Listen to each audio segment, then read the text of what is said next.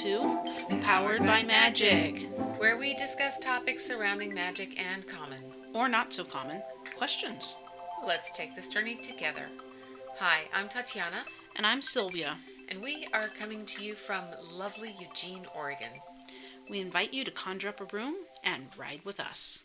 Hey guys, we're continuing our uh, uh, Oracles and Tarot podcast by having split them in two, and this is the B section of that. We are covering the Tarot, along with my cat knocking, oh, the microphone. Okay, we're covering Tarot, but thankfully Sylvia has been kind enough to go ahead and do an extra God Goddess so that we could start this out with that. Our last, um, what we realized was our oracles lasted long enough to make one episode, and we figured Tarot is going to do the same. Yes. That's why we split them in two. And here we go on to God Goddess. Hi! Today on side B, if you remember tapes, we're doing Apollo. His title is the Greek god of knowledge, oracles, healing, music and arts, archery, herds and flocks, sunlight, and dance. He was considered the most beautiful god and was a beardless, athletic young man. His duties were protection of the young, crops and herds, healing, the patron god of Delphi and of the oracle there, and the giver of laws. His lineage, he is the son of Zeus and Leto. His twin is Artemis, but he has many other siblings. He also had many children. Most well known might be Asclepius and Orpheus. The story. At one time, Pan, the god, decided to compare his music to Apollo's and then decided to challenge Apollo to a contest. Tmolus, a mountain god, was chosen as the judge. Pan played his pipes joyfully, and his rustic tune made himself and his follower Midas quite happy. Then Apollo played his lyre. Tmolus was so moved that he gave the contest to Apollo on the spot, and no one, except Midas, protested. Apollo took offense to Midas, though, and thought that such ill tuned ears were horrid, and turned Midas's ears into that of a donkey. Greek gods and goddesses did not mess around. No, they did not. Interesting facts. Archery was said to be invented by Artemis and Apollo. Apollo healed, but he could also create plagues and disease with his arrows. For boys, who long hair was their choice, their hair was cut at the coming of age and dedicated to Apollo. And his symbols are the sun, bow and arrows, swan, raven, python, laurel wreath, and a lyre. Hmm. Lyre being a, you know, harp type thing, not a A lyre. lyre? Lyre? I think it might be lyre. Okay, I've always said it liar, so I don't know. I- yeah, I don't know. Might be hmm. lyre. Please correct us. Hmm. Say something. Anything. Anything. We need you. All right. So we move on to tarot. Yes, tarot with Tatiana. Nice Well. alliteration there. Let's dig into tarot. Let me start by laying out some basic terminology. You will hear the person who is asking the question being called the querent or questioner. Likewise, you will hear the terms teller or reader for the person who is doing the reading. A spread is a format that the cards are laid down in in order to make sense of the question. How the cards relate to each position is how the interpretation then relates back to the querent's question. Now that we have that out of the way, let's begin. I'm going to try to begin, but I have a cat squirming in my lap. he wants to rest and lay down, but he also is not doing that. Okay, He's a hold on. wiggle wart. He is a wiggle wart. Okay, buddy, move move along or something. Oh, there he goes, moving along. Okay, all right. He, you're in charge of him now. Oh, jeez. Okay, tarot history of the Rider Waite decks with smatterings of two other styles first show up in Europe in the 15th century in the 1430s, mostly in Italy when they were still being painted by hand for lack of printing presses. For this reason, it was a game for the wealthy. It was very much like our current bridge games, inclusive of suits, trumps, and pips, aces from what I've gathered. The name for tarot in Italian is tarocchi. They took the normal deck of cards and added a fifth section known as the trionfi, or triumphs, also known as trumps, and one outlier card, the fool, or il matto. The joker in modern decks is not equated or derived from the fool in the tarot. The joker came into cards much later via a game known as euchre. Really? Yeah, Okay. I was I always thought that the Joker was associated with the Fool, but no, it is absolutely not. interesting. Ah. The trionfi may or may not have been created separately from the normal playing cards, but what is known is that they were created to have more power over the other cards. Originally, these cards did not have numbers marking them, so the order had to be memorized. Ew. Yeah. I think it's hard now. I don't know. Just imagine when there's no numbers on them. Right? Eek. The 1700s Frenchman Jean Baptiste Alliette published the first guide for tarot using a pseudonym Etienne Etteilla. I'm not saying that at all well. Yeah, I I don't know. You got me. Etteilla. I don't know. He not only published the guide, but also a deck of his own. He ascribed meanings to the cards, connecting them with the four elements and astronomy. He gave them the order, both upright and reversed, and spread. These are still used currently. He claimed that he used bits from the book of Thoth, which was from the Egyptian god of wisdom. Jean Baptiste became the first professional card reader after he published a revised version in 1791.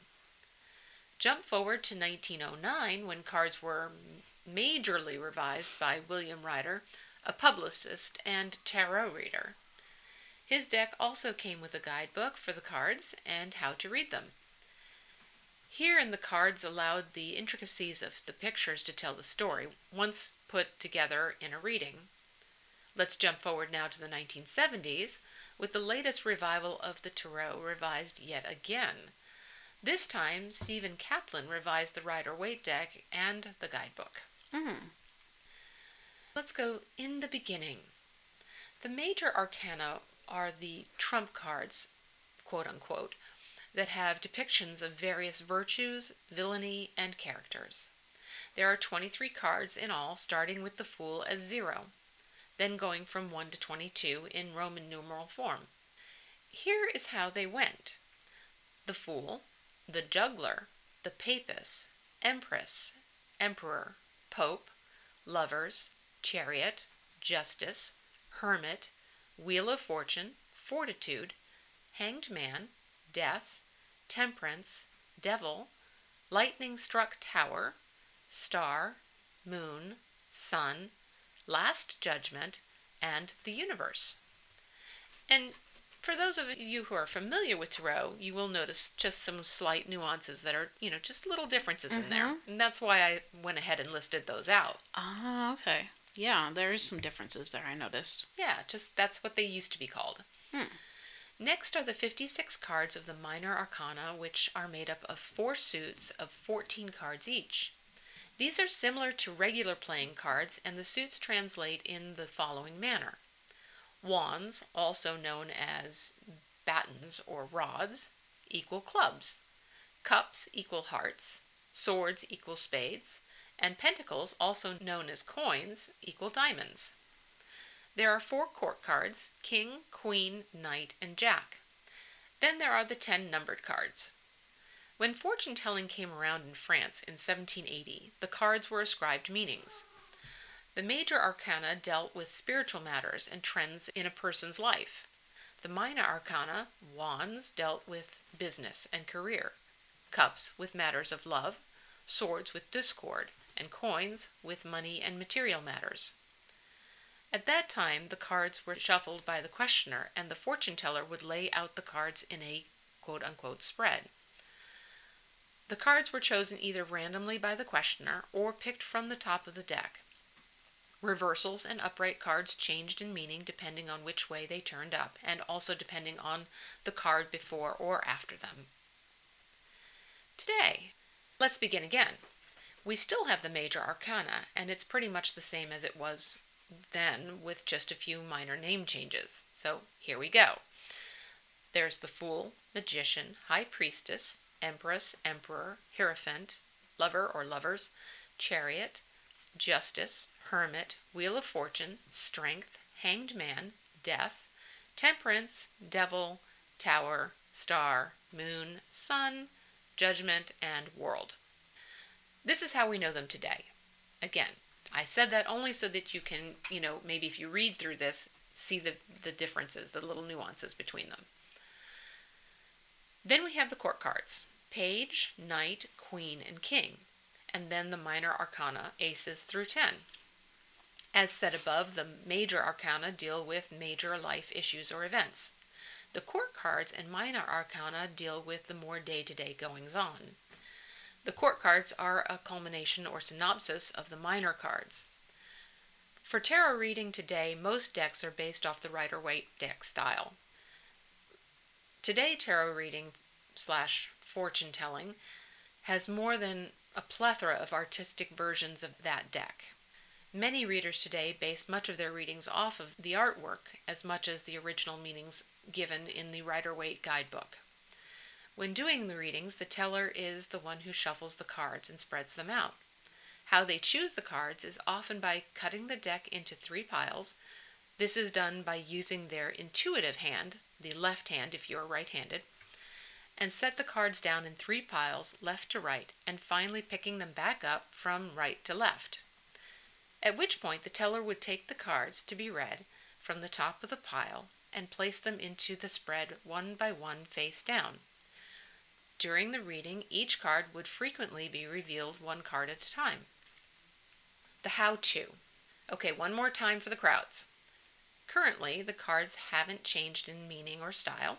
However, there are more ways than I can count in how to go about shuffling, pulling, and doing spreads. Ultimately, it comes down to what feels right to you intuitively. A slightly old fashioned modern day version is that only the teller touches the cards and shuffles them, and then lays them out in the spread, all the while the questioner is concentrating on their question. Initially, all the cards are placed face down and turned over one by one. Once each card is read, there is an overall reading of all of them together and the story they tell. I do a similar version. Depending on the energy of my questioner, I may let them hold the cards initially while thinking about their question. I like the querent to write their question down first. It helps to clarify and focus the mind and intention.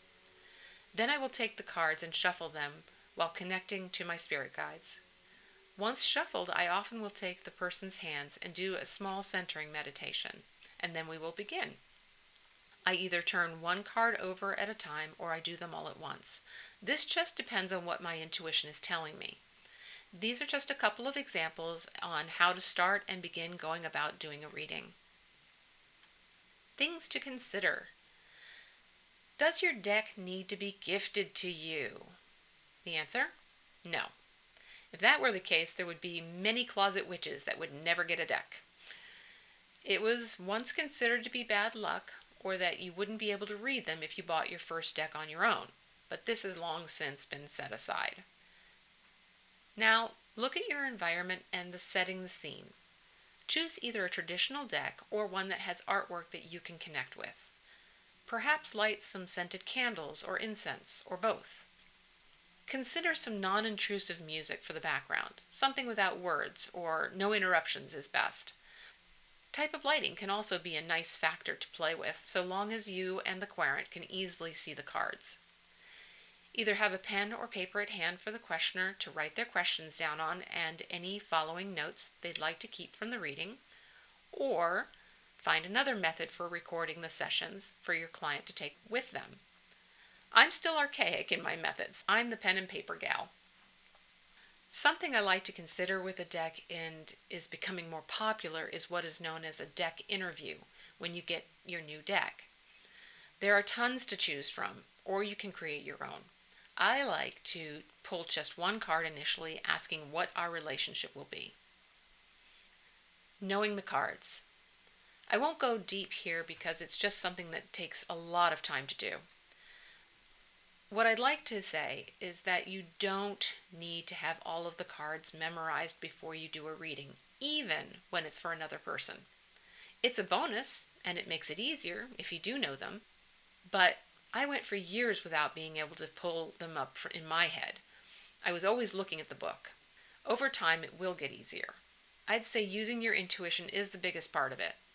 There are some good classes out there, and potentially that will be something we will add into our tarot business once we get that up and running. Hopefully, that's something we're going to put in mentorship or. Yeah, that would be a lot of fun. That's, we're aiming towards that Mhm. in the bigger picture. I'd like to add that I still like to look at the guidebook of any given deck to further insights after I've read them myself first.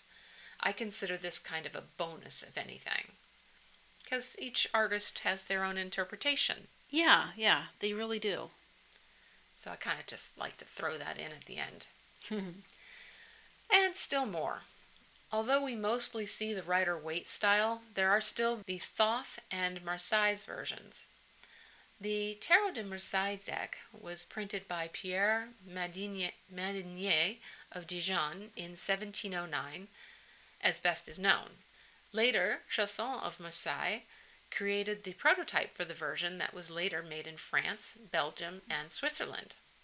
His deck became the most commonly used and standard deck used in France after 1760, when Nicolas Conver of Marseille printed them onto his wooden blocks. They became the most popular version of Tarot de Marseille decks, also known as TDMS. This is just the beginning of information that can be found on this style of deck. There's just so much more, of course, mm-hmm. and we may go back to that. The Thoth deck was devised by Aleister Crowley over a five year span from 1938 to 1943, and the artwork was illustrated by Lady Frieda Harris according to Crowley's direction. It originally consisted of 80 cards. He also wrote a guidebook to go along with the deck. He used various different sources for creating the images and symbolisms on his cards, such as separate occult bases along with science and philosophies.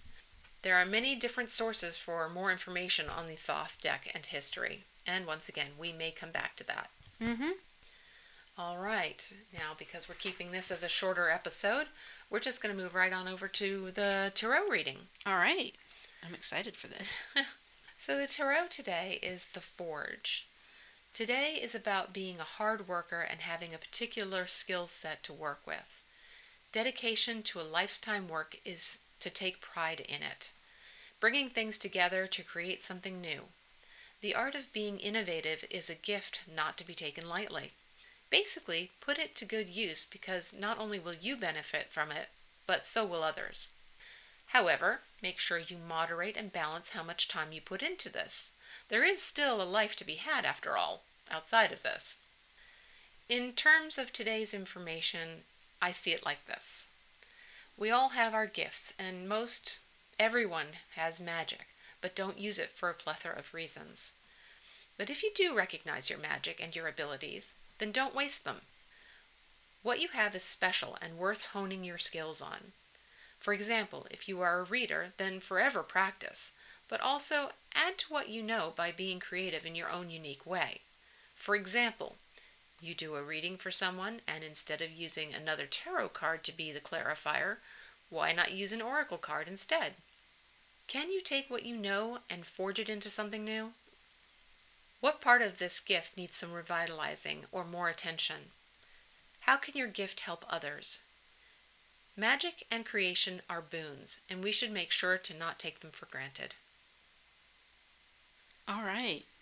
Please rate us on iTunes, Spotify, or wherever else you found us. Also, come join us on Facebook, Instagram, TikTok, and Twitter. We'd love to have you. We'd really love to have you. We're looking forward to much, much more. I believe we have one more episode, we said. Yes. Before we end our first season. Mm-hmm. We're hoping to get some feedback from you guys. I'm Tatiana saying goodbye for now. And I'm Sylvia saying so long. Thank you for writing with us. And this has been Powered, by, by magic. magic. Thank you, everybody. Thank you. Bye. Bye.